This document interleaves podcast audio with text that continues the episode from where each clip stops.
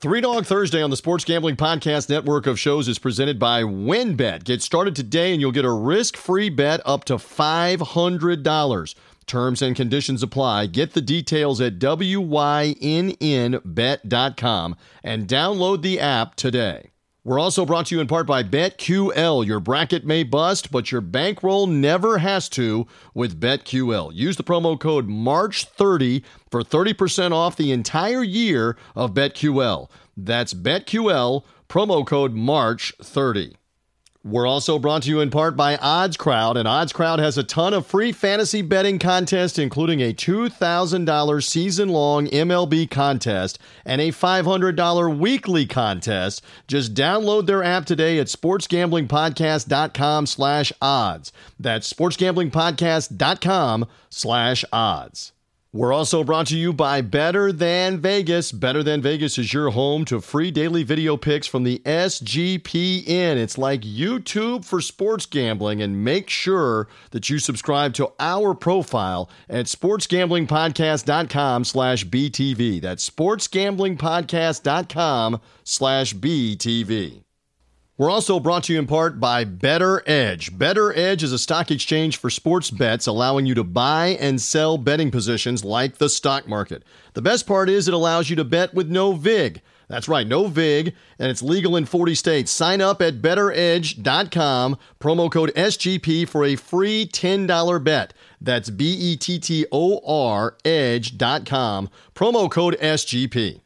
And we're also brought to you in part by PicksWise. Follow the PicksWise Capper contest at pickwise.com for free picks and analysis throughout the tournament from the likes of Jon Rothstein, Rashad Phillips, Jeff Nadu, and more. See which expert is trending hot as they battle it out for a winner take all $10,000 prize. It's over at pickswise.com.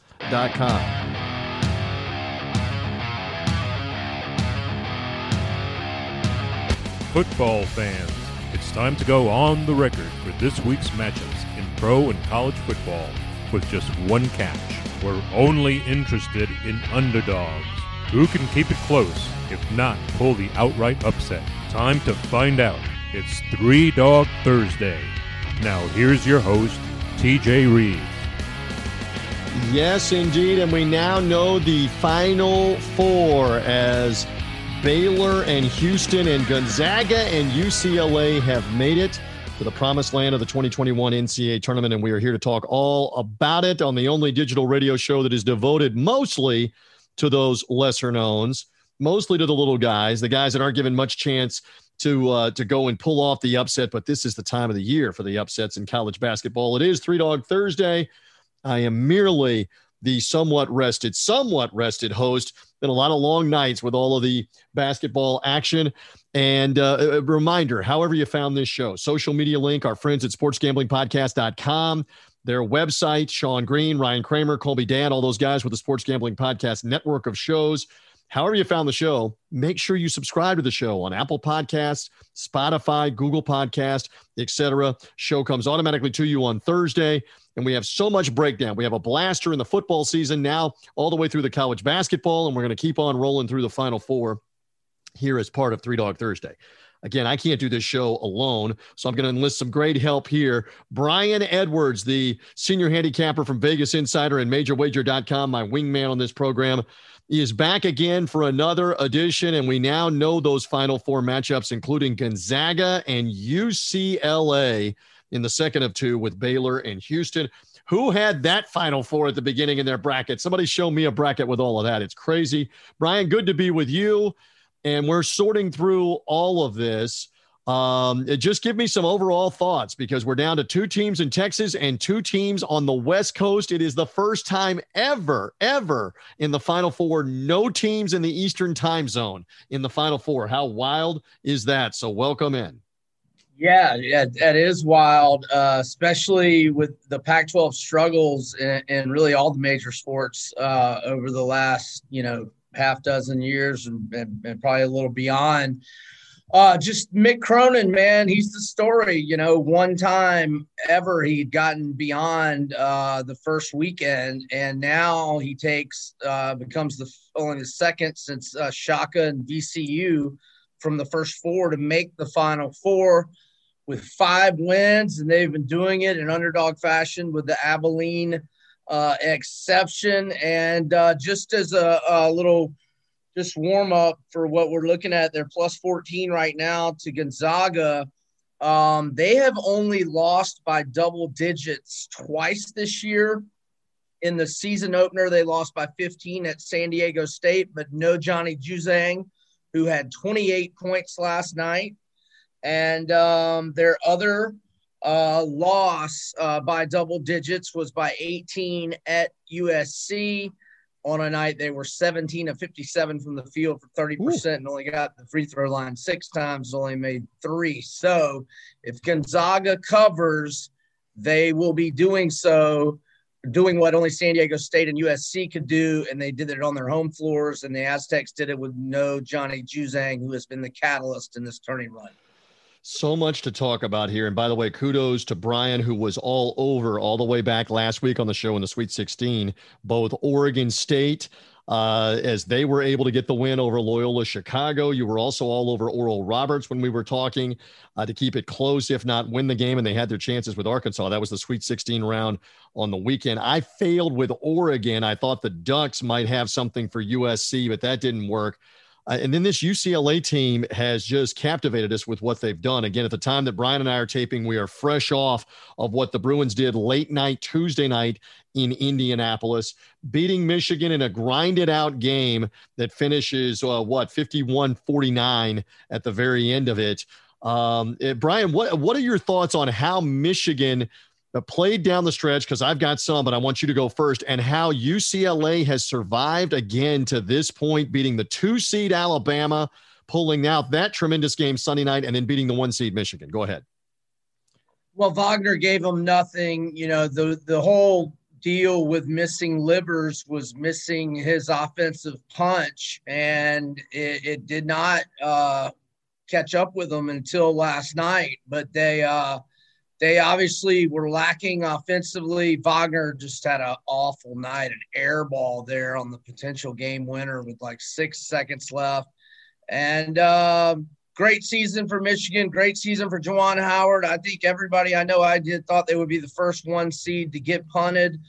They were not. Uh, even without livers, they made it to the Elite Eight. They absolutely smoked an FSU team that was a – under the radar, you know, uh, pick for a lot of people to to go very deep or deeper than the Sweet 16. But FSU uh, has still not gone to a Final Four since '72 and only one Elite Eight since Pat Kennedy in the mid '90s. So, um, but I, I, you know, I, whatever. They had a bad night last night, but uh, it was a great season for Michigan. And if they'd have had livers, who knows?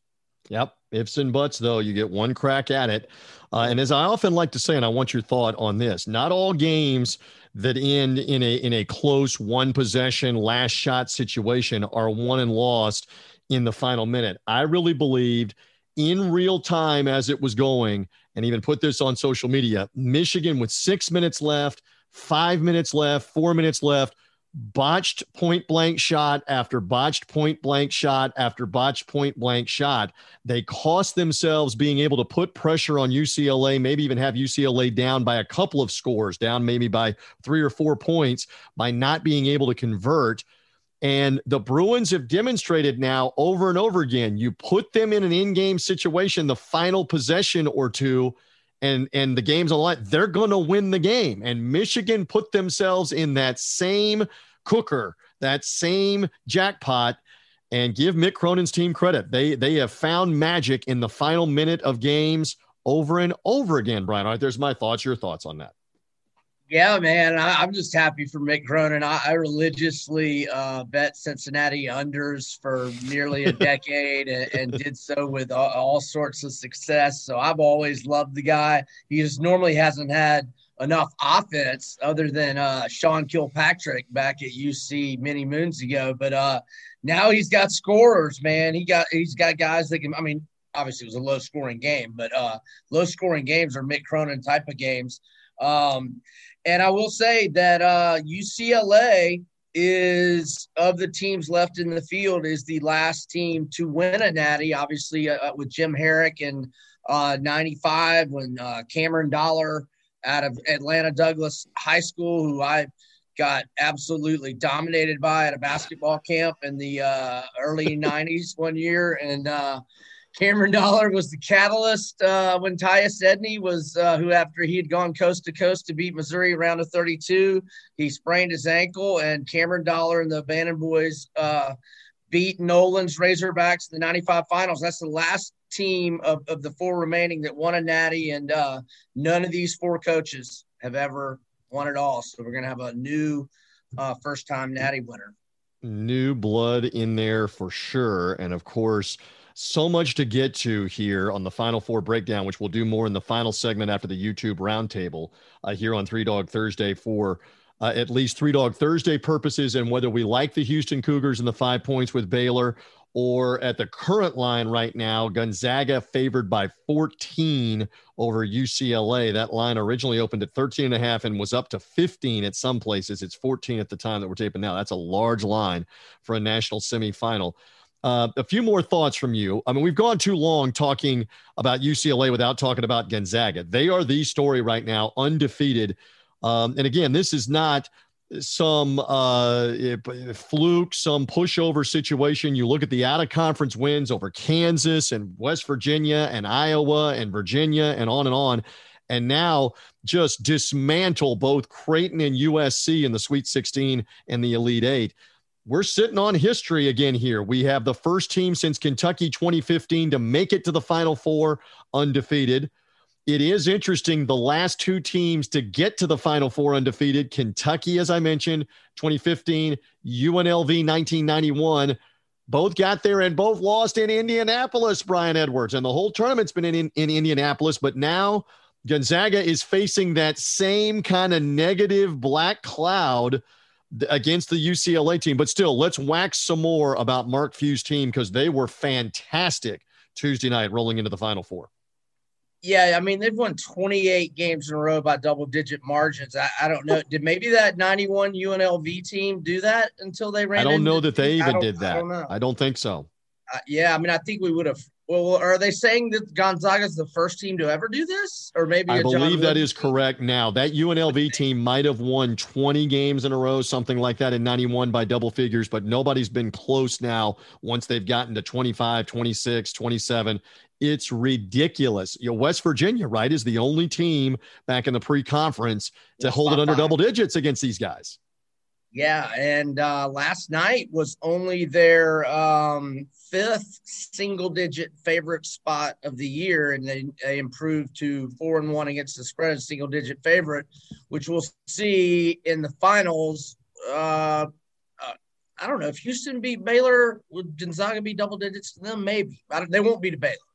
Uh, but anyhow, yeah, this team's loaded, man. They're so loaded. Um, just uh, a hell of a team, a hell of a coach, and it'll be the culmination of 20 plus years in a row of making the tournament every single year by Mark Few if they can get it done. But um, you know, after all the upsets and whatnot, uh, all tournament long, it, it may end up being who, you know, they put out a prop bet in late January, early February, Baylor and Gonzaga versus the field. And uh, right now, the odds makers uh, have it a favorite for Baylor and Gonzaga to be in the finals. So we, we'll see how it goes. No doubt. That's the voice of Brian Edwards, majorwager.com, also senior handicapper Vegas Insider. You follow him at Vegas B Edwards. I love his insight on Three Dog Thursday, where we talk uh, the underdogs. And again, let, us just say something about Houston finding a way to get it done.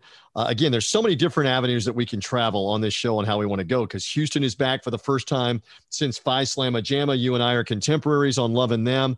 I just want to hit you with the humorous one.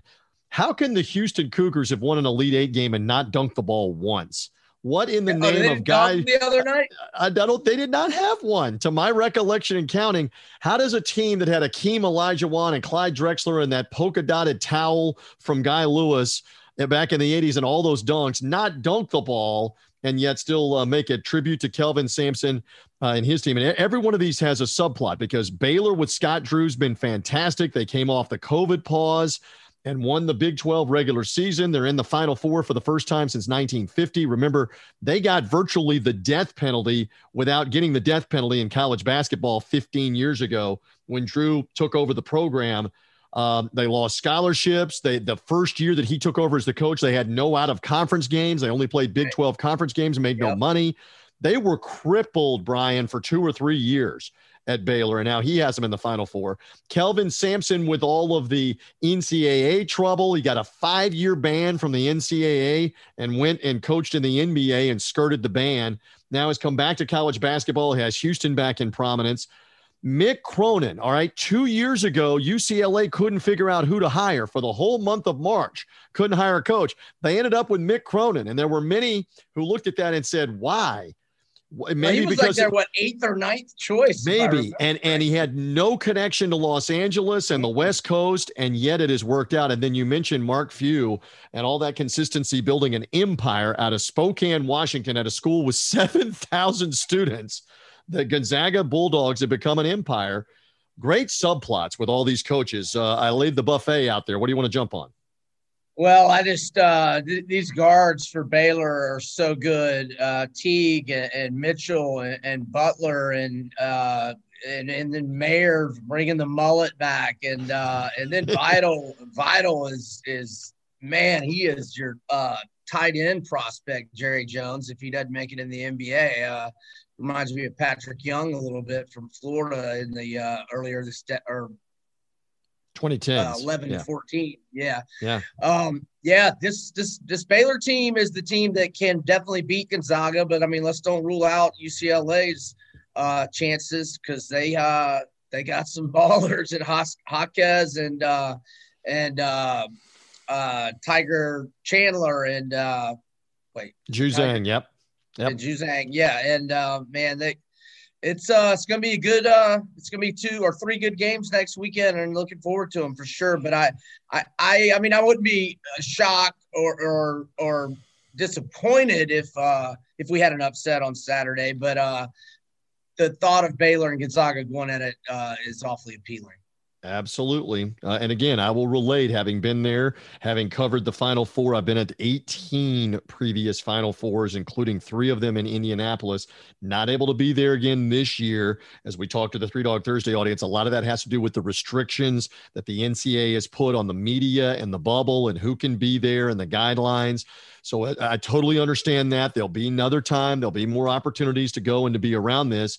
But having been there in 2015, everybody had it e-ticketed for Kentucky in the championship game, undefeated, going for an unbeaten season against Duke, and Wisconsin said, "Uh-uh," and knocked them off. And uh, and Nigel and, Hayes, Frank Kaminsky. Oh, uh, oh great, God. great performance. Yeah, Dekker, uh, Sam Dekker, right, and a couple of others that yes. just that went and got it done uh, that night for Bronson Bo Ryan's Koenig.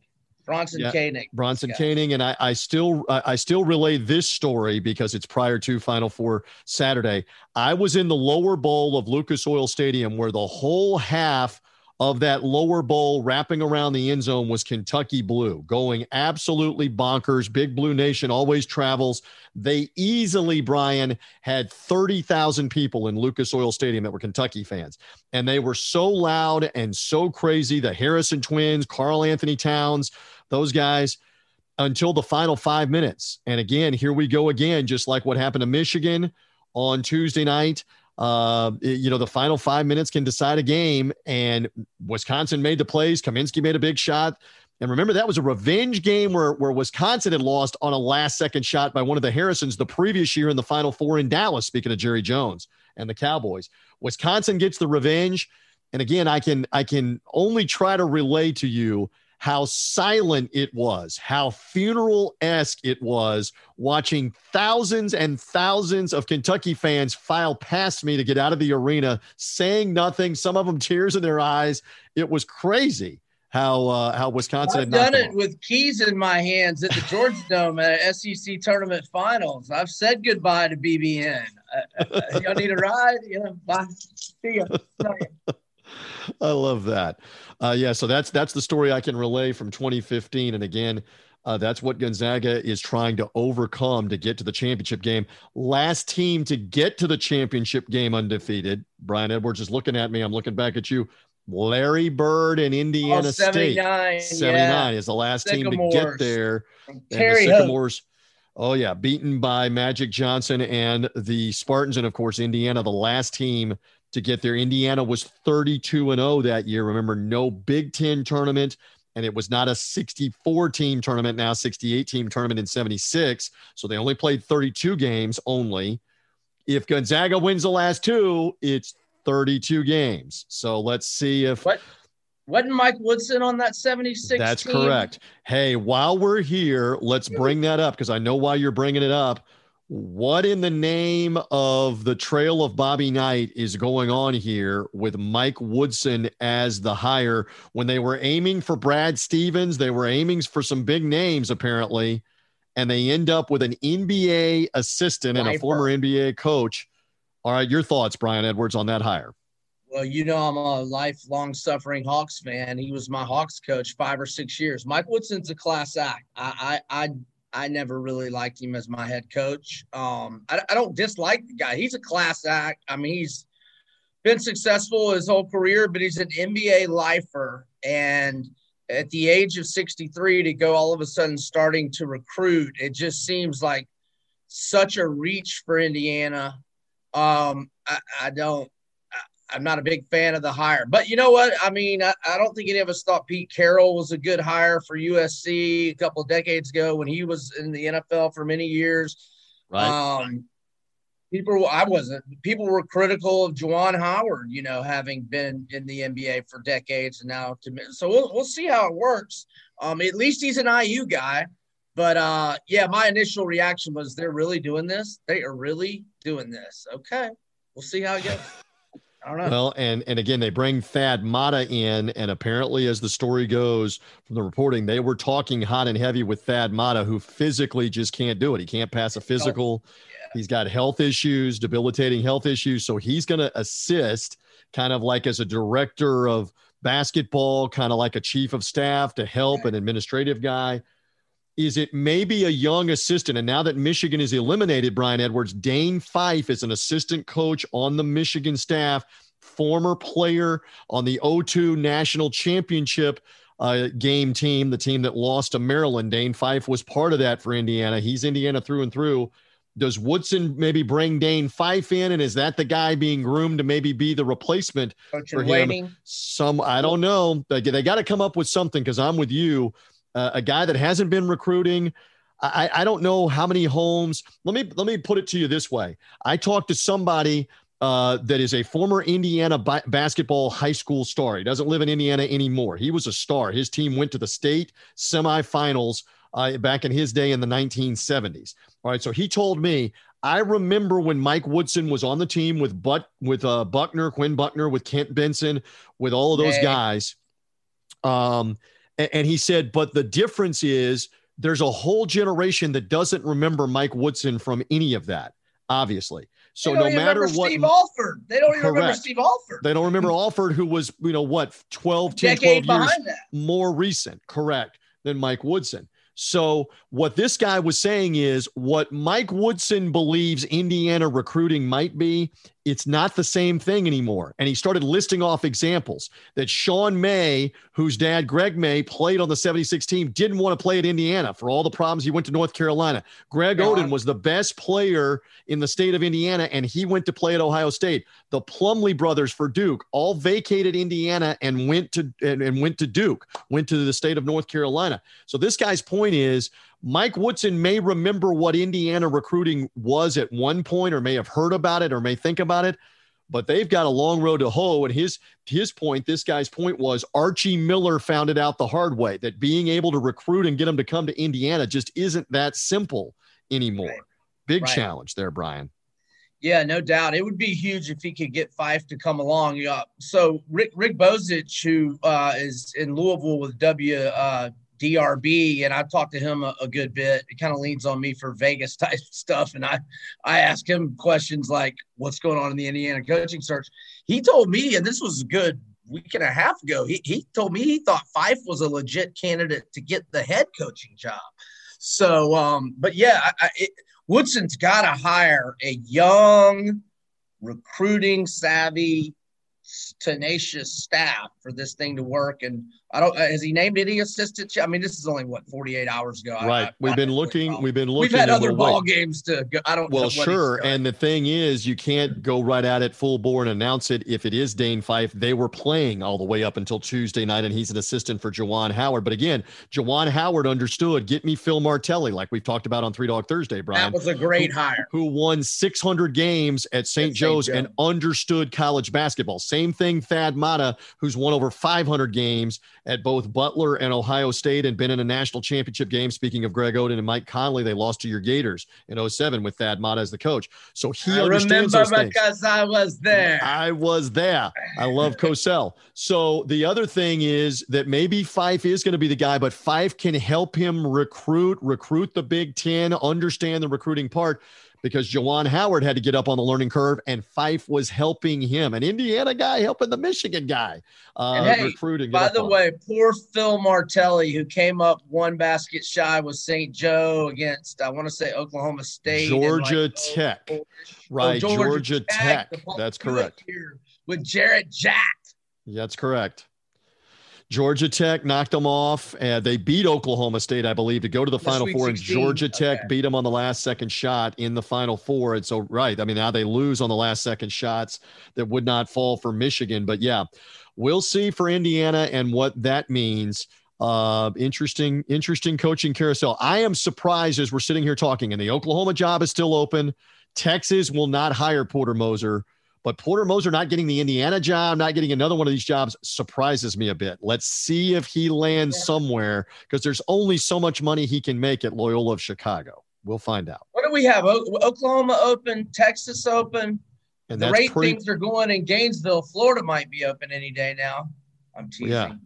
With well, too many players in the transfer portal for your Gators. Although I did see Missouri has as many guys in the transfer portal, and Tennessee's right behind us.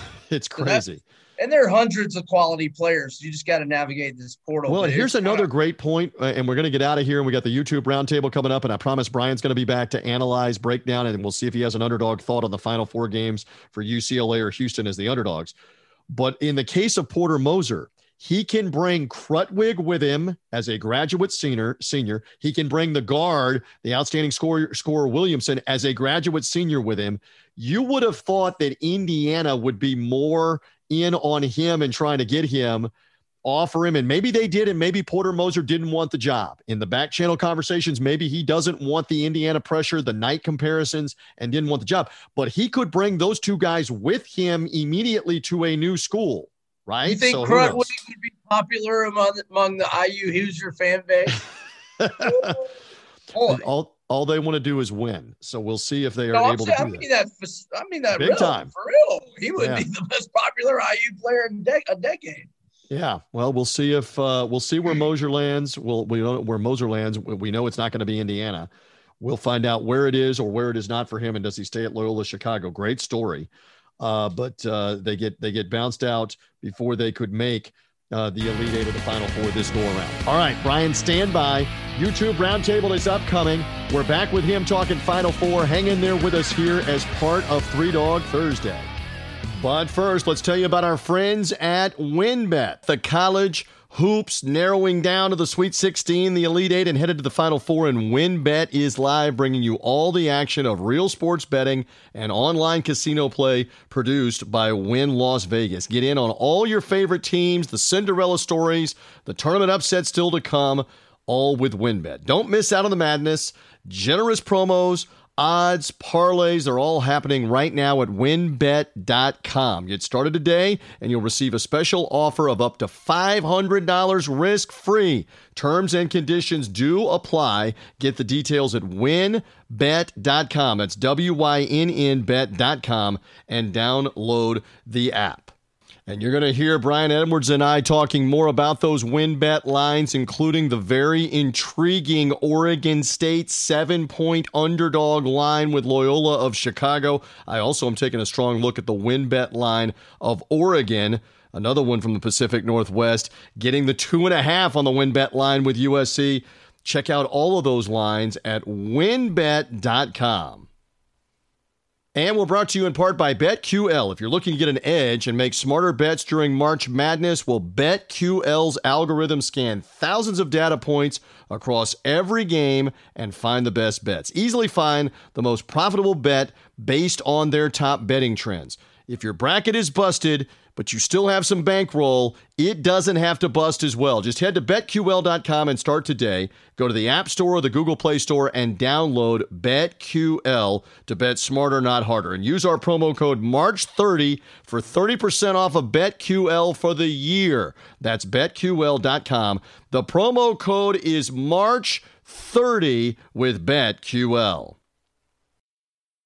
We are also brought to you by PicksWise.com. It's helmed by a team of trend watching, data devouring, sports fanatic wise guys who are giving you the who, the how, and the why behind every prediction on every game, every day, in every sport. And guess what? It's all for free. And PicksWise has the capper contest to follow with the likes of Jon Rothstein, Rashad Phillips, Jeff Nadu, and six other experts all competing for 10 grand in a winner takes all prize. You can follow all the action and the free picks and analysis every day for the big dance by visiting pickswise.com slash march madness. That's pickswise.com slash march madness. And we're brought to you in part by Better Than Vegas. It's like YouTube, but for what DJs only care about sports betting. Better Than Vegas is running a free bracket style capper contest with a chance to win $5,500. Just go to Better Than Vegas and don't forget to let them know that SGP sent you. Go to sportsgamblingpodcast.com slash BTV also and subscribe to the Better Than Vegas, Better Than dot Vegas page. That's sportsgamblingpodcast.com slash BTV for Better Than dot Vegas. And we're brought to you in part by Odds Crowd, and hopefully you entered the Odds Crowd March Madness contest for your chance to win $8,000 as Odds Crowd has plenty of free contests, including a $500 weekly contest and a $2,000 season-long MLB contest. And Odds Crowd isn't just fantasy betting contest, it's a social app built just for sports bettors. It's free to download. You can live group chat with other bettors, track your bets, set up private betting contests, and more with your buddies. Just download the app for free. Go to sportsgamblingpodcast.com slash odds. That's sportsgamblingpodcast.com slash odds to find out more about Odds Crowd. We're also brought to you in part by BettorEdge, the stock exchange for sports bets that allows you to buy and sell betting positions live like the stock market. And the best part is it allows you to bet with no VIG since you're buying positions from other sports bettors and there is no house. You can play for money in 40 states and they're doing weekly college basketball contests right now. We're talking tons of hoops from here on out here on Three Dog Thursday. And on Wednesday and Saturday, pay 10 bucks to enter and each user starts with a balance of $1,000 in edge coins to wager on the games. The player with the highest earnings takes the entire pool of entry fees. It's like a battle royal winner take all. Find the link under the competitions tab to get in for just 10 bucks. Sign up today at bettoredge.com. Use our promo code SGP. Get that free $10 bet as well. That's B E T T O R edge.com. Promo code SGP.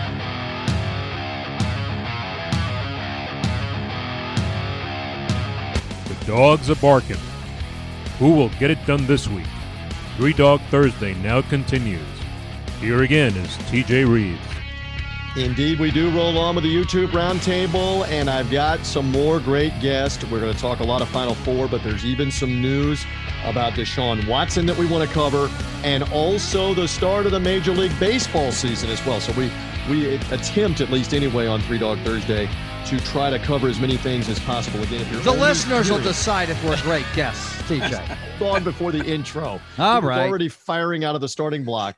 Uh, Tom Looney, my Fox Sports Radio brother from another mother, he'll be here momentarily. Let me remind everybody if you're only hearing us, Apple Podcasts, Spotify, Google Podcasts, wherever you get podcasts, come find the YouTube roundtable We are on Three Dog Thursdays YouTube roundtable. Search Three Dog Thursday. You will find us. That first voice is Tom Looney of Fox Sports Radio fame. Uh, I drink a Looney lot now. of coffee. Sorry, TJ. No problem. Also, KABC Television, uh, the JT and Looney podcast, many other endeavors. How are things on the left coast in Hollywood, oh. Mr. Looney? Good to have you. Hollywood, California, shaping values for generations to come. JT, uh, it's just a just a beautiful place to live, to be, and almost as beautiful as being here on your on your nickel and dime uh, little YouTube show too. This is a lot of fun. thank you. Yes, we do nickel and dime it away. And I noticed that Looney does have two tickets to the gun show. If everybody yes. wants to come check him out on the video round. Well, you table. warned me while we were texting I would only be seen from the neck up. So then I had to fix the lighting and the camera and spend an extra ten minutes. It is Hollywood because I didn't want you in the suit coat, the tie, and the speedo, no. which you have been known to do. Enough of you,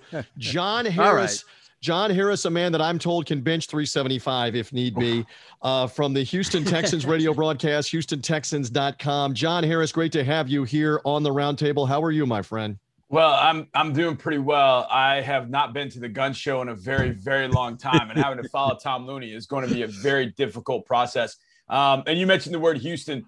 Uh, sports wise, whoo, it's been pretty tough around here uh, the last ooh, I don't know how many ever months, but hopefully we got some some news with the Cougars. That was kind of nice to see them get in Final Four. So I'm sure we'll talk about that a little bit. But yeah, it's been kind of tough. So hopefully we get it going in the right direction. I love it. Uh, all right. So since he brought up the NCAA tournament, let's begin with what is freshest right now. And there it is. Thomas Looney. We're seeing it on the YouTube screen Beautiful. for the roundtable. UCL a in the Final Four for the first time since 2008. At the time we're taping, they've just knocked off Michigan after beating Alabama. So they beat a two seed and then a one seed. Thomas Looney, how and why are the Bruins still playing basketball in the final well, weekend of the season? And that's the fun question because they lost their four last four regular season games. Then they then they end up going into the play-in game, which we're not allowed to call the play-in game. They keep changing the name of the play-in game, and now I guess it's the first four. And uh, but it's incredible too, you know. And one of their best players, Chris Smith, got hurt, and and he's not even playing. Uh, uh, another guy, a junior, he's seven feet tall, and uh, Hill is uh, is out for personal reasons.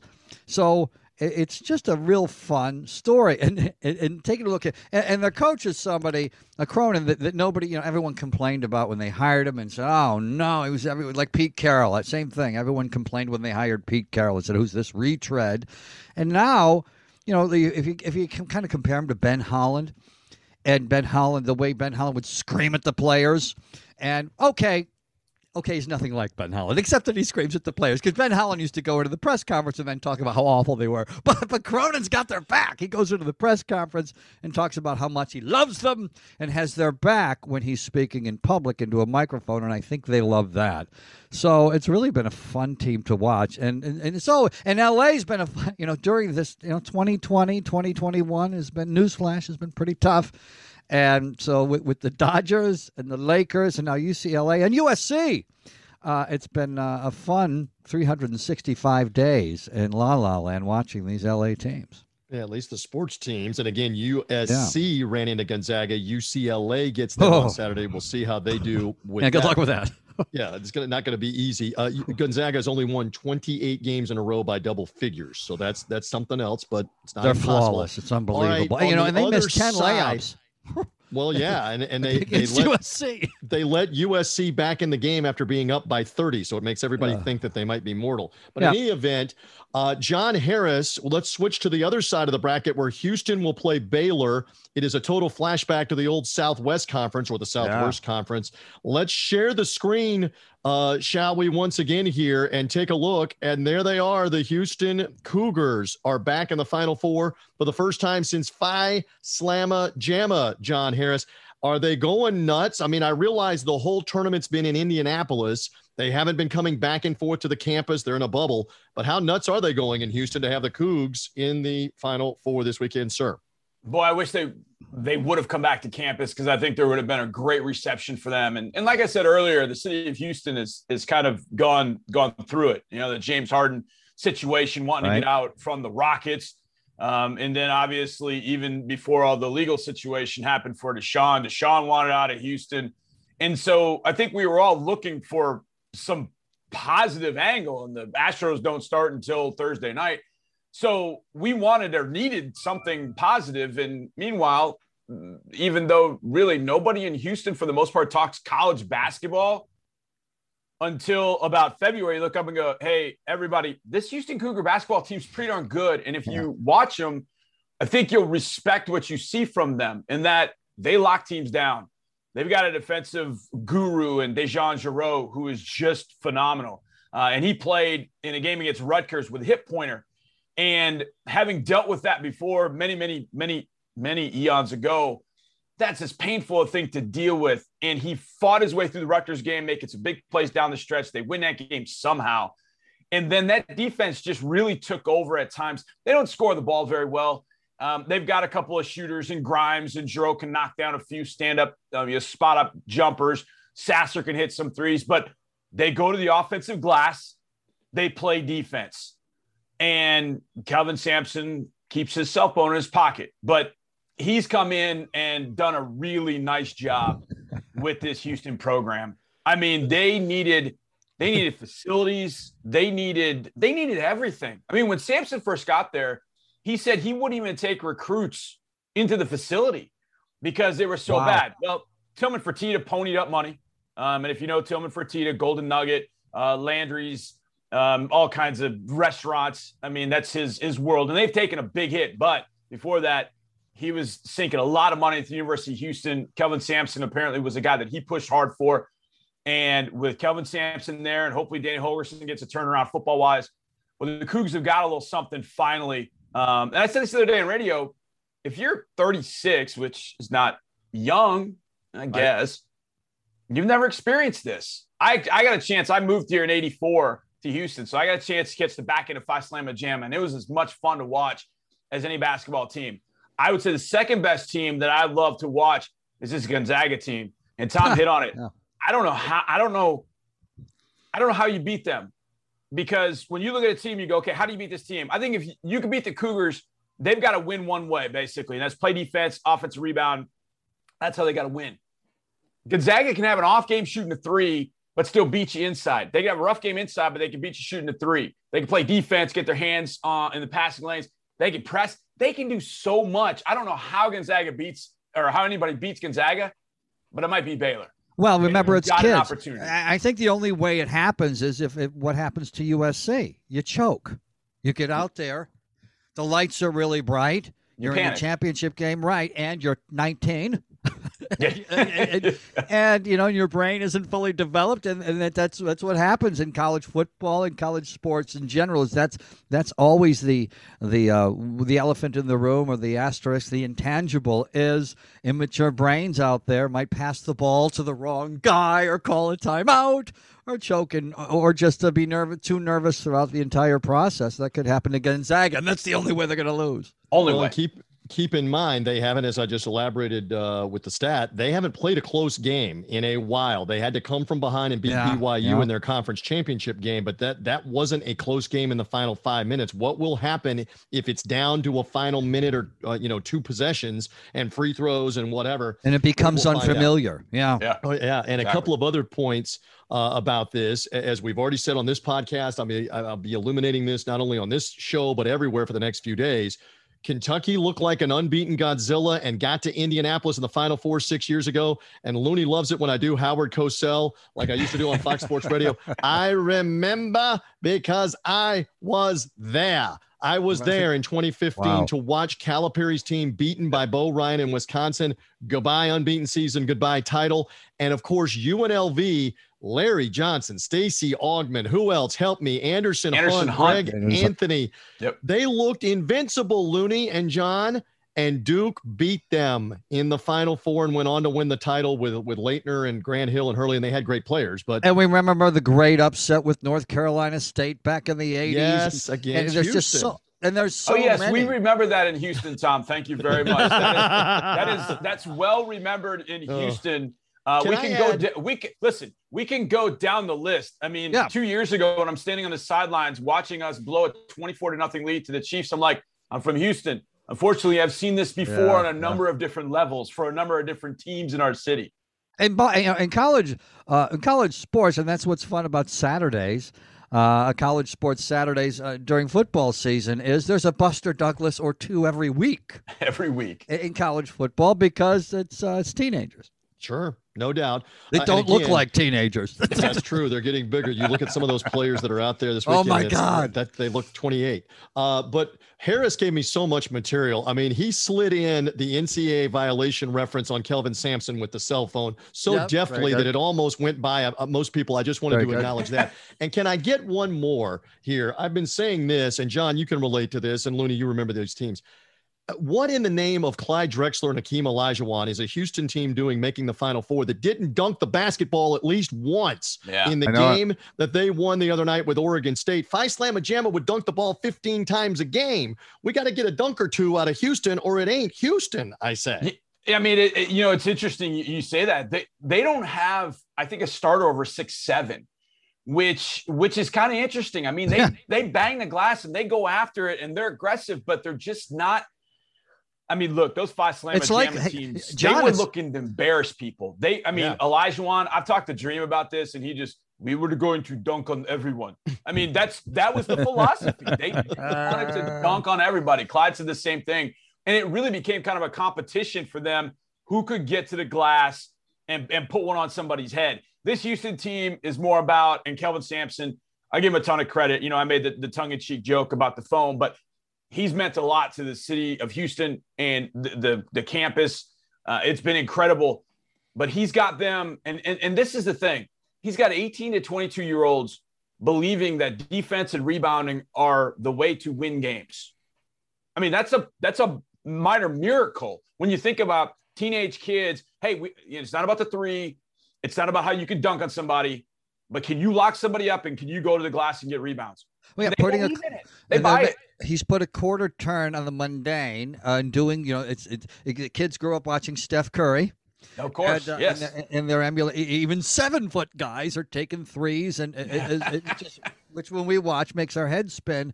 But there's always something more to learn about your craft, and these kids are learning uh, the way yes. it was done back when we watched. You know, we can still do it now on YouTube. Is watch any black and white 1964 NBA championship video, and you see guys who nobody who's over six seven, and nobody's dunking, and that's kind of what Houston is doing. Yeah. Well, yeah, give absolutely. them credit give them credit on that front. Uh, and again, it'll be exciting in the Final Four, no matter what happens with Gonzaga, UCLA, and uh, and then the other matchup is Houston and Baylor. Uh, Looney, one more quick one. UCLA again is doing all of this detached in Indianapolis. Same kind of question with John. They're not coming back and forth.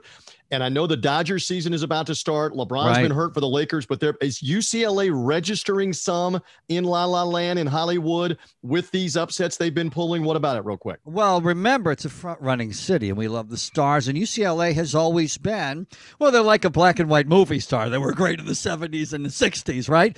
but uh, eh, but people still have the nostalgia for when UCLA won 88 games in a row, and et cetera. So people are always just waiting for them to be great again, or the return to the Final Four. And you know how many coaches they've gone through since Wooden, trying to find the next Wooden, and that doesn't happen. Just hire a coach and stick with them. And it looks like hopefully they're going to do this now with Cronin. They're doing it with a bunch of sophomores, the youngest team in the tournament. So, and LA loves young, Hollywood loves young. So they are registering here in La La Land, definitely. I love it. All right. So we'll turn it a little serious here just for a minute or two. Sure. And obviously, as I share the screen again, the controversy involving Deshaun Watson, quarterback of the Houston Texans, continues. Obviously, John is part of the Houston Texans broadcast and on HoustonTexans.com. And as I've said to him, I dealt with this with Jameis Winston and controversies and in and around the Buccaneers. And he obviously got suspended from the league. So we're not going to put John in any real difficult situation uh, cool. here to criticize. But clearly, there are issues here He demanded a trade, as you mentioned, John. There are allegations. His defense lawyer, Rusty Hardin, who has previously defended Roger Clemens, among others, in, in high profile cases, has gone on the offensive. Uh, has has basically put out there that there are numerous masseuses who say none of this is true. He's well behaved. All right, so I, have said my piece, John. It is a controversial time with Deshaun Watson right now and trying to figure this out. And, and, yeah, that's that's the thing, TJ, and and and you know, uh, as it pertains to you know, uh, Jameis, once once it gets to the the legal aspect of things, it's you know especially if you're in a building like like I am and employed by the Texans like I am there's not there's not much to say about it. In all honesty I don't know I don't know what to say about it because it's it it honestly it, it happened on a Tuesday night. This I got a text at about 10 30 at night and it just had the eyes emoji on it and it was the the original post from Tony Buzbee, and I was I read it and I was like wait I don't what is he's this? the lawyer so we're clear he's Right. the lawyer for the plaintiffs that are Right. coming forward to civilly complain and sue for sexual assault and everything every every minute of the day since then it's been something new and different and Nick Caserio told myself my part of the voice of the texans Marc Vandermeer when he did an interview with us he just said you know it's an ongoing situation. Uh, we can't comment on it. Um, it's and he literally said it's changing day to day. And that that really um, is is what it is. And that's the thing. We it's eh, well yo you're in the building. You should know. Like first of all we don't know. We don't know and we don't know anything. And the thing is even if you go before all that posted and you you move outside the the personal realm of all this which is is just trying to comprehend it all is like mind-blowing but before that he had requested a trade and so when you look at the football aspect of it which is you know the the one thing that I don't know if I can even speak on that, but it's like I don't even know like is this can you can you settle this case? Can you not? Can you there's just so many questions about what's going to happen that when people talk about it, I know my friends talk about it on the radio, on all the stations here, they don't even really know what to say about it because they're like, well, is he gonna is he gonna play? Is he is he not? With like and so with all that kind of hanging over all of us, we're kind of like, I, I you know, what do you say? What I, I you know, we don't know. We have we have no idea. And now we've got the two lawyers on both sides, Tony Buzbee and Rusty Hardin, and I don't know if they're you want to say they're sniping at one another or not, but it's just really a, a situation that continues to evolve day after day, and I don't, I have no idea where this leads. None. What's none whatsoever. From a football side, um, you know, Nick Caserio has taken a, he went and got a bunch of free agents and brought them to the team because the roster needed a kickstart. He brought in Tyrod Taylor, who can start. We just have no idea where this is going to go.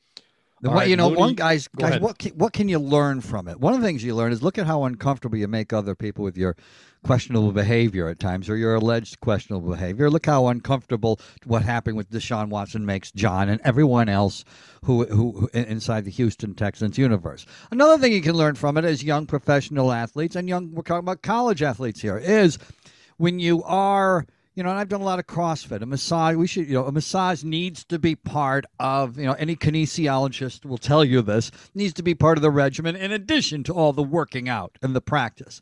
And that is, if you're a young, heterosexual, vibrant guy like Deshaun Watson, and I'm not being cute here, get a massage by a guy.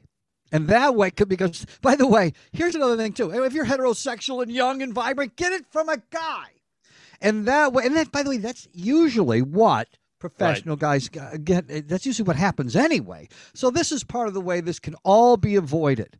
And massages tend to feel pretty good anyway, and your mind can wander and things can pop up. Well, that way, and at least a male will know that that's how the equipment works, and nothing will be confused. okay So there All are right. ways. I know, I know, right, right to here. avoid not it. I got you. gonna, yeah, TJ's going to got move things you. right along now. I, I got you. I got you on that point, and I think no one can dispute that, especially with the number of females that are now coming forward. Because one of the things that Yeah. struck me, just from a common sense thing, detached, how many different masseuses are there when so many of these guys are so protective of who's their inner circle, who gets to be around? That's another thing that needs to be sorted out in this. Again, that's for the lawyers. That's for the league. Looney, you're detached. I want to ask you this question okay. he wanted to be traded. He wanted to be gone. This almost to me detached makes him untradeable to another team. Would you agree with that, Looney? Not John Harris, as we go along on the audio podcast. Would you agree, Looney? This makes him untradeable, I think, at this point to another team to take this on until it's resolved. Common it's- sense, yes. it's real tough. We have a Me Too movement going on where all of us guys are trying to open our minds, if we're good people, and learn about uh, not uh, uh, about relaxing and listening to charges and re- and maybe adjusting our own behavior throughout the years as society's manners and uh, enlightenment changes. And so, with that very macro answer to what you're saying, yeah, teams aren't going to aren't going to move on it right now. The NFL is being very conscious right now. It's about social political things, and they may not be able to trade him. And here's another thing too. I was just going to add to that is mm-hmm. now in the NFL because and a Major League Baseball because of the especially baseball because of the steroid uh, uh, uh, issue over the years and drama, they have a list of supplements that they allow and supplements that they don't, and they try to provide you with them so there's never a mistake. I guess maybe that should be the same with masseuses for years to come. Team provides the masseuse yeah. And uh, you're on your own if you order one from the pink house on the corner. okay, just in general uh, on that. We will wind it down as you hear from Tom Looney. John Harris also with me from Houston. Looney out in Los Angeles. He's loony about it all and loony about sports. Uh, baseball starting. John referenced this. Looney, you've got it. I'm going to show it on the screen. As much as I begrudge that your Los Angeles Dodgers defeated my Tampa Bay Rays, there they are. They did win the World Championship in the pandemic version of 2020. I remember we talked to you last year as this was all cranking up. The Dodgers are the champs. Again, same same question. It's it's renewed. It's a chance to repeat. It's a, it's going to be a longer season. But what about the optimism for the Dodgers, Tom? Well, the first thing I try to do when you I try to squint and see what kind of stuff you save on your desktop. If there's anything anything scandalous that you're saving on your desktop. Ah, see, you got rid of it. Okay. Dodgers won 71% of their games last year. If they had been a normal year, that would be 117 wins, TJ. And wow. th- they have basically almost the core of every member of the 2020 team. And then they add a Cy Young winner and Trevor Bauer, uh, Corey Knebel and oh, they have a great prospect. I always call them suspects over the years, but Gavin Lux was an outstanding prospect that lived up to uh, lived up to the hype. He has a clear path to being a regular player, a day to day player, which takes them to another level. So the Dodgers, incredibly, you know, the Dodgers have been the best team in baseball for a long. They were the best team in baseball when they had Manny Ramirez. They just could never win win a World Series. They finally have done that. Repeating is going to be tough because it's just tough in general, but it's certainly going to be the best team in Major League Baseball in the regular season, and that's in LA. We're crossing our fingers for the postseason. Well, here's what we're crossing our fingers for in Tampa Bay is that the Rays get to have another fun year. Tyler Glasnow yeah. of the Rays, we're showing that on the screen.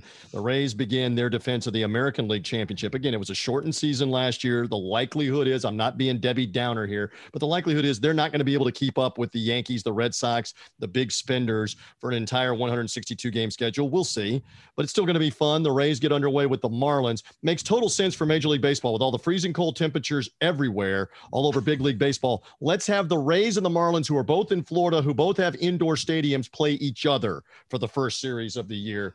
Uh, and you wonder why fans just shake their head. John oh, it drives Harris, me nuts! It drives me nuts. All yeah. the early games should be in warm weather cities. Yes, or domes.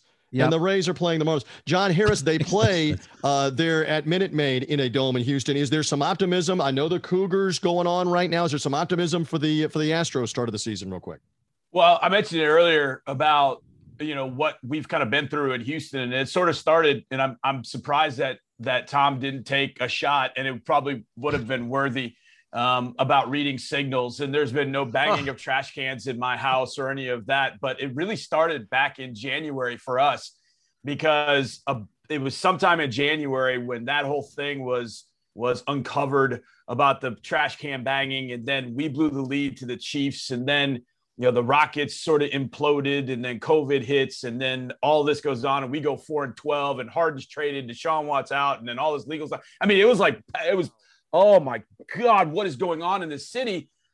And of course i know the dodgers fans wanted to see the astros so they could be there to boo them and all that kind of stuff. And you know last year you know tj your rays almost blew a 3 nothing lead in the ALCS to a team that really had no business being there because that Astros team was not a great team last year, but they knew how to play big in big situations.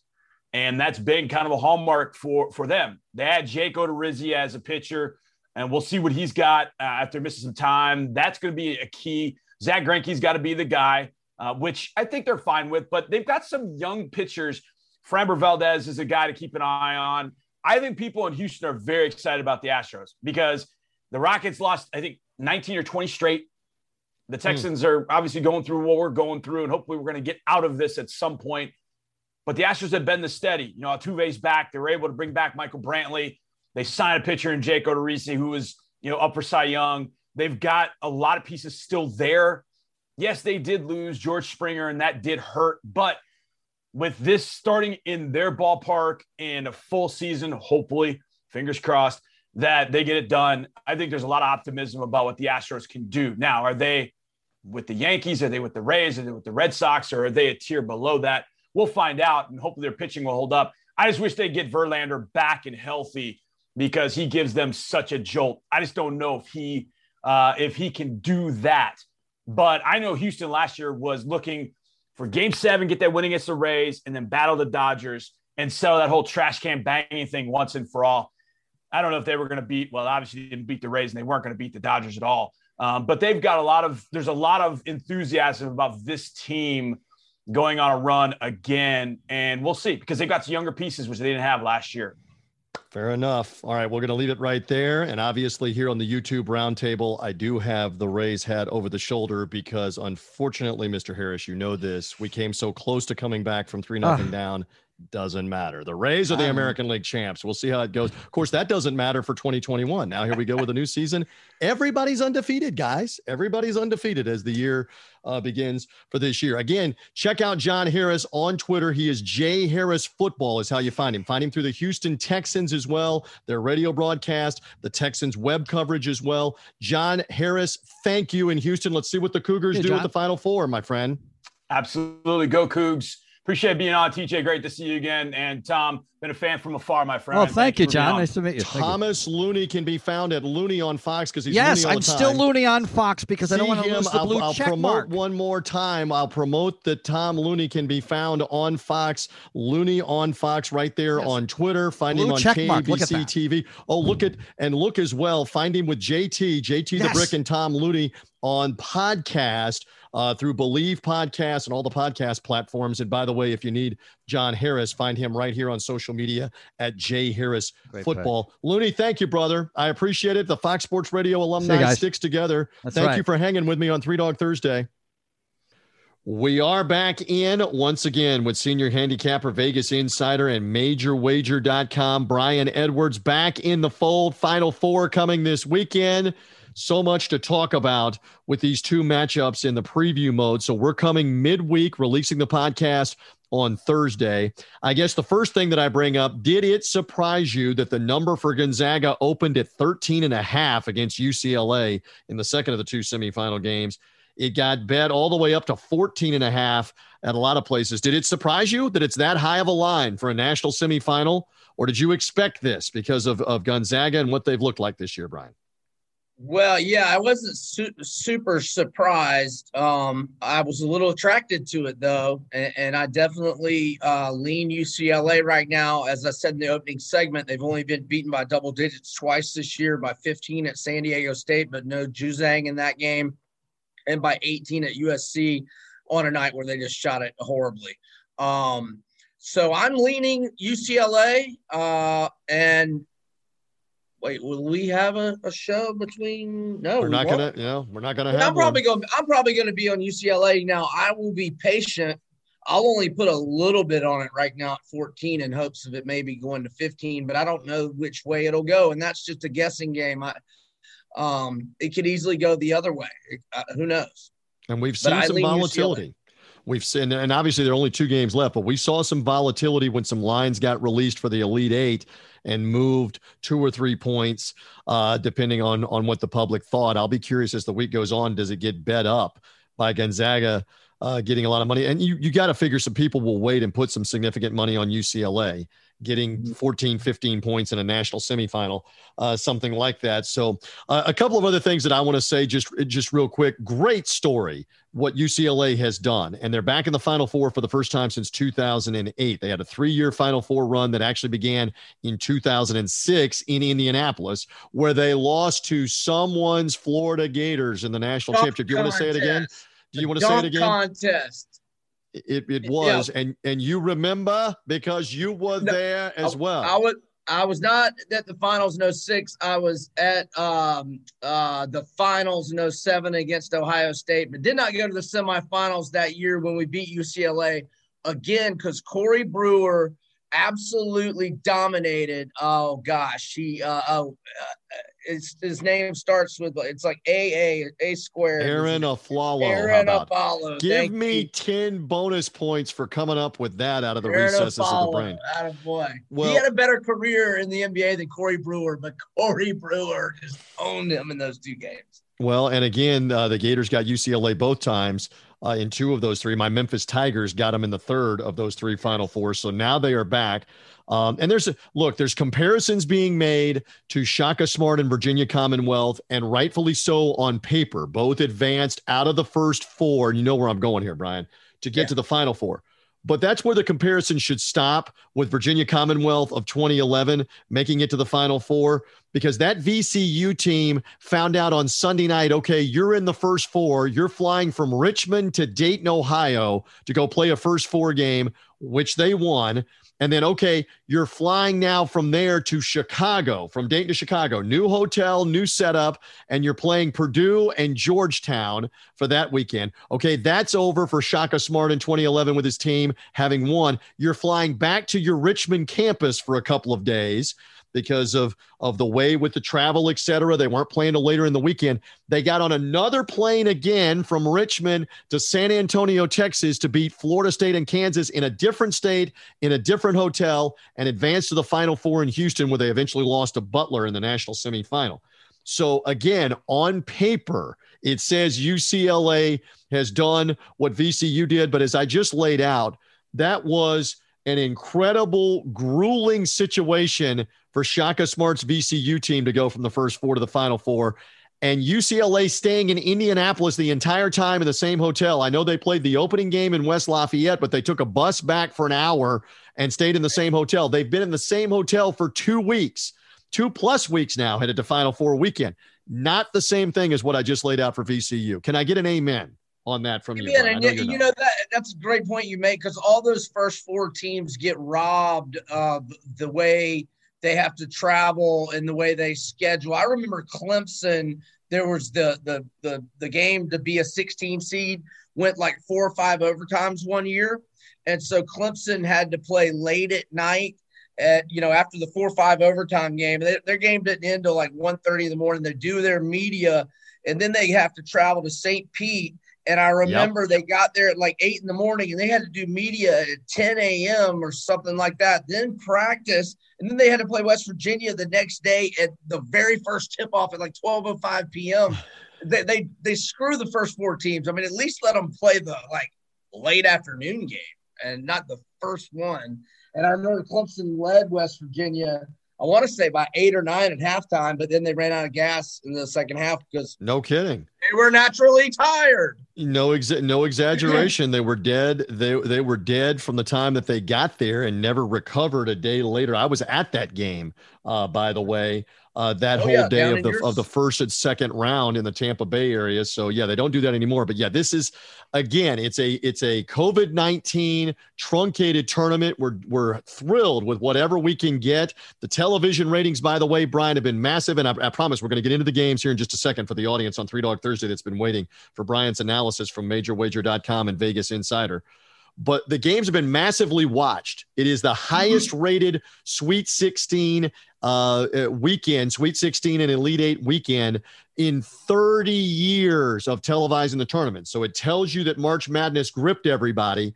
Uh, I did see, and, and again, this is interesting too, where the games have been on cable late at night a couple of the nights and not on CBS. But CBS for the Michigan Florida State game on Sunday that ended around 7 Eastern time had nine and a half million people watching for a day game. So it's only going to tell you what those Saturday games are going to do on CBS as it builds to Saturday night and Gonzaga and UCLA. They're probably going to easily have 12, 14 million, maybe more watching Gonzaga go for the unbeaten 31 and 0 so again, the tournament's done great. We love it. We understand with the COVID guidelines, they wanted everybody to bubble and test. All I'm saying is keep the comparisons in perspective on what Shaka and VCU did. I'm not a Richmond guy. I'm not a Virginia Commonwealth guy. I'm just saying it's not it's not exactly uh, the same thing. Now, I will say if Gonzaga pulls this off, there is no asterisk. I know they stayed in the same place to win all the games. You still got to win all the games. And at this point, with that out of conference and what they've done, nobody can knock this. Do you agree with me? No asterisk for Gonzaga because you bubbled the whole tournament in Indianapolis? 28 games in a row by double digits. What the hell would the asterisk be about? No, I don't disagree. There's no asterisk. I don't. I don't disagree. If they if they win them all, if this is the case. All right. So the first game is going to be Baylor and Houston. Again, Houston there for the first time since 1984 in Phi Slamma Jamma with Kelvin Sampson. Baylor has not been there since 1950. Harry Woo! Truman was the U.S. president, by the way. Uh, a typical automobile cost around a thousand dollars, by the way, in 1950. If you didn't know that, and there were very few of them that were around at that time. Um, okay, so here we go with Baylor and Houston, and, and Houston gets five. If Houston is going to hang in, if not win, a key or two here. I know you don't think they will, but what must go well to keep this close and to hang in if you're the Cougars? Well, they're one of the best defensive teams in the country. So obviously, you gotta you gotta contest three pointers. Baylor is uh, the best uh, three pointing shoot, uh, the best uh, three point accuracy percentage in the country, and maybe the most threes. I'm not too sure. I just know their three point accuracy is number one. Um, Houston has only been an underdog once this year. They were a three point underdog to Texas Tech on a neutral court, and they beat them 64 uh, to 53. And I don't know if it was COVID cancellations, but they really didn't play much of non conference. Now they beat a good Boise State team that should have been in the tournament if they hadn't played so horrible down the stretch. They beat them by 10. But uh yeah, not uh they haven't played a lot of tourney teams until the tournament and uh had the close call with Rutgers, but they put it to Syracuse and uh allowed Oregon State to climb back into that one. And my boy Maurice Calloo, forever and always. If I ever meet you, man, I'm buying all your drinks that night. Maurice Calloo with the backdoor dagger three with three and a half seconds left. Um, but uh, I do. I, I, would stay away from Houston as an underdog. I mean, they do have a shot because they play great defense. If they shoot the three well and, and can do a good job of contesting threes by Baylor, um, they'll they'll hang around. It's not going to be a blowout. And Houston may may have played the best defense in this tournament. They're probably better than UCLA at it. That's been their strength their calling card. Of course, they took down my Memphis Tigers on a half court shot and then beat them again in the semifinal the next weekend of the conference tournament, have not looked back. Do you buy the argument that Houston's caliber of competition, a 10 Rutgers, an 11 Syracuse, a 12 Oregon State, does not set up well for a Godzilla like Baylor as a one seed, and that the caliber of competition may hurt them when they get out there against Baylor? Do you buy any of that when we get all the way to Saturday? A, a, little bit. I mean, well, just because the AAC was a little down this year. Now, uh, congratulations were in order to your Memphis Tigers for winning the NIT, and they had some tough games with Memphis. But who did which Wichita State made the first four, right? Correct. Yes. Okay. Well, Houston lost at Wichita. Let's see. They won at home by seven to Wichita. And then I think Texas Tech is the only other tournament team they've played before the tournament. They beat them by 11. Um, uh, if they, yeah, that, those are the only tournaments they haven't played. And then, like you said, they get the double digit seeds the whole way through. Wow. So, really, the best team they have played all year in terms of seeding in the tournament is Texas Tech. About that? All right. So we'll see what they can do with Baylor. What a story for Scott Drew. And again, Brian is uh, is not big on on Houston. You did say earlier in the podcast, as we come around to game two, you'll be interested in UCLA as a 14 point at the moment, and it may go up. You may be hearing us later on on the, on the weekend off of Three Dog Thursday. That that spread may go up. Right now, it's 14 or 14 and a half gaudy, that's for sure. But that's more about the way Gonzaga's looked. I mean, my lord, the way they looked against Creighton and USC, why would it not be a double figure right. spread, Brian? Go right. go ahead. No, No, absolutely. Um, and, and, I won't be aggressively on UCLA, but I just I don't lay that many points, hardly ever. And uh, so, um, yep. Yeah, and I had UCLA last night. They're they're good to me, so I'll be on UCLA, but not unless the number goes up. It will not be an aggressive play. Um, I'll be looking for. Uh, well, I, I may play over on Baylor Houston, and like I said, I'm not going to be on Houston, so I might be on the other side take a look at that uh, for Three Dog Thursday purposes. And again, Gonzaga has the what 28 games in a row that they've won by double figures. Just an incredible streak. We'll see if that continues. But bear in mind again, the last two. I'm going to keep saying this. I'm going to keep banging the drum all the way through the weekend. The last two unbeaten teams got to this point in the Final Four in Indianapolis, and both Kentucky and UNLV lost this game. So let's see what happens with UCLA's uh, chances in that. Hypothetically, one more. If it is Gonzaga Baylor, like yeah. most believe that it will be, where would you put that line, Brian Edwards of Vegas Insider and MajorWager.com? Speculate because we're not going to have a show before the Monday night game. Where would you think that line would be? Well, it, it look if if Gonzaga, you know, only beats UCLA by five and Baylor beats Houston by fifteen, you know that that could, you know, create a two or three point difference. I, I think right now uh, that most people would probably make Gonzaga about five and a half to seven, probably would be my guess. I, I just think that uh, I think it's got to be at least probably at least five, maybe six, maybe seven, somewhere. Would it shock? Would it shock you if Gonzaga rolls hypothetically on Saturday? Would it shock you if that line opens at like ten, even if it is Baylor? That would surprise you if Baylor beats Houston by two and Gonzaga beats UCLA by 25, I would not be shocked if it's nine or 10. Um, I'd bet Baylor. Though. So they could they could put it out at that, and then it may come down very quickly with people betting right, Baylor. Yeah, yeah, yeah. And that didn't happen as much with UCLA. We'll see if it does. So it could be history could be history for Gonzaga. It's history no matter what. UCLA, as you mentioned, is the last of this group to ever uh, to, to ever win one. Out of, out of have any uh, of them ever won one? No, and out of Baylor, out of Baylor so. and uh, Houston, Houston again got to the championship game amazingly three times. Time yeah, in the Great. early 80s and did not get it done. And of course, the whole you're you're a nostalgic like I am. The whole Houston and UCLA in the same final four. Who can forget the Astrodome 19 what 68, I believe it is. Elvin Hayes, Kareem Abdul-Jabbar, then known as Lou Alcindor. Uh, 60,000 people in the Astrodome in Houston beat UCLA in an epic game that snapped like a 60 something game, 70 game win streak for the Bruins.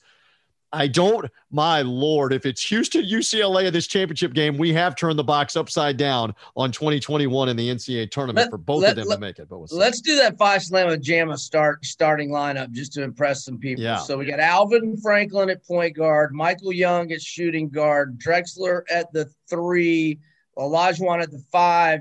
Did Larry Micheaux come off the bench, or am I forgetting I so. power forward? don't forget, Benny Anders was in that mix Benny too, Anders. as a dunker. And Reid and Gettys. Reid Gettys. I'm still gonna. I'm still gonna say this: how the Houston current team doesn't dunk the ball is sacrilege. I'm saying it on Three Dog Thursday, Brian Edwards. Go back. I am no fan of the Louisville Cardinals at all, so I enjoy watching Houston thump Louisville. But go back and watch the second half on YouTube of Houston Louisville. And there is like an eight game minute stretch of one dunk after another. It was amazing.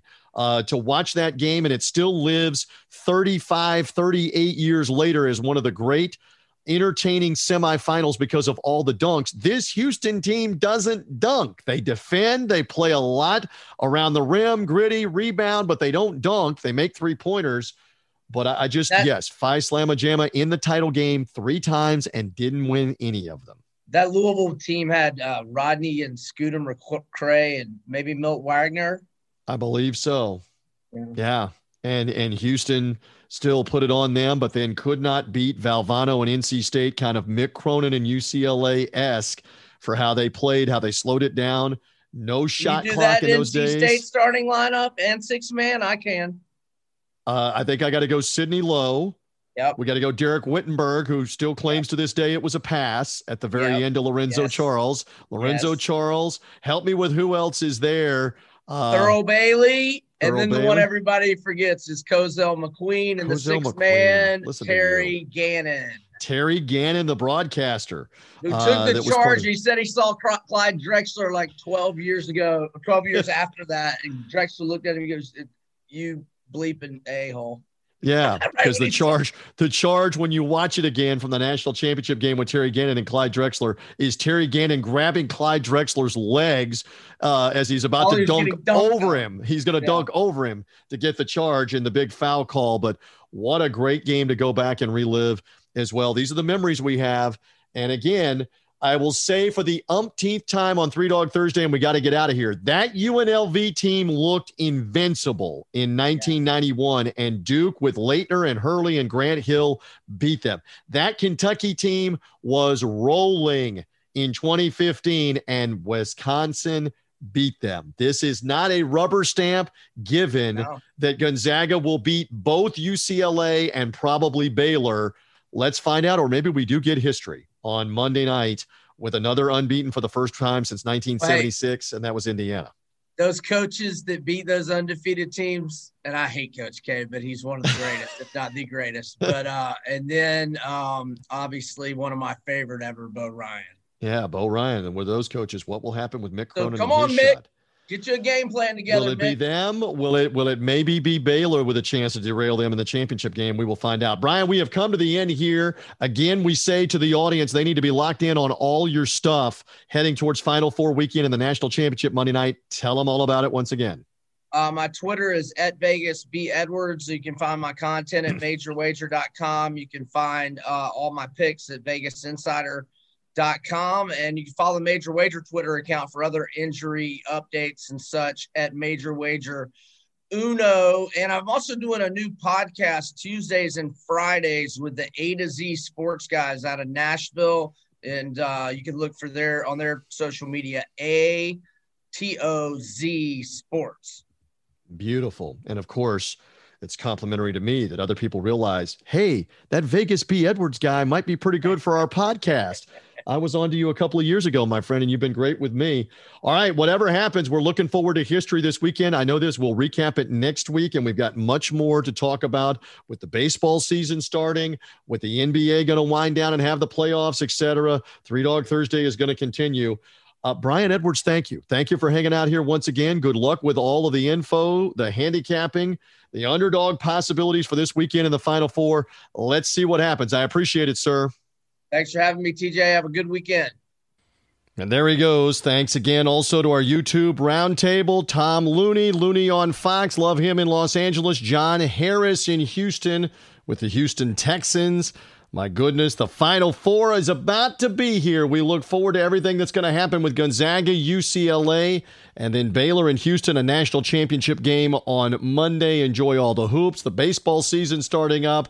We're all about it, and we're all about the underdogs every week. Again, subscribe to the podcast on Apple Podcasts, Spotify, Google Podcasts. Thanks for finding us however you did on a social media link through sportsgamblingpodcast.com, their network of shows.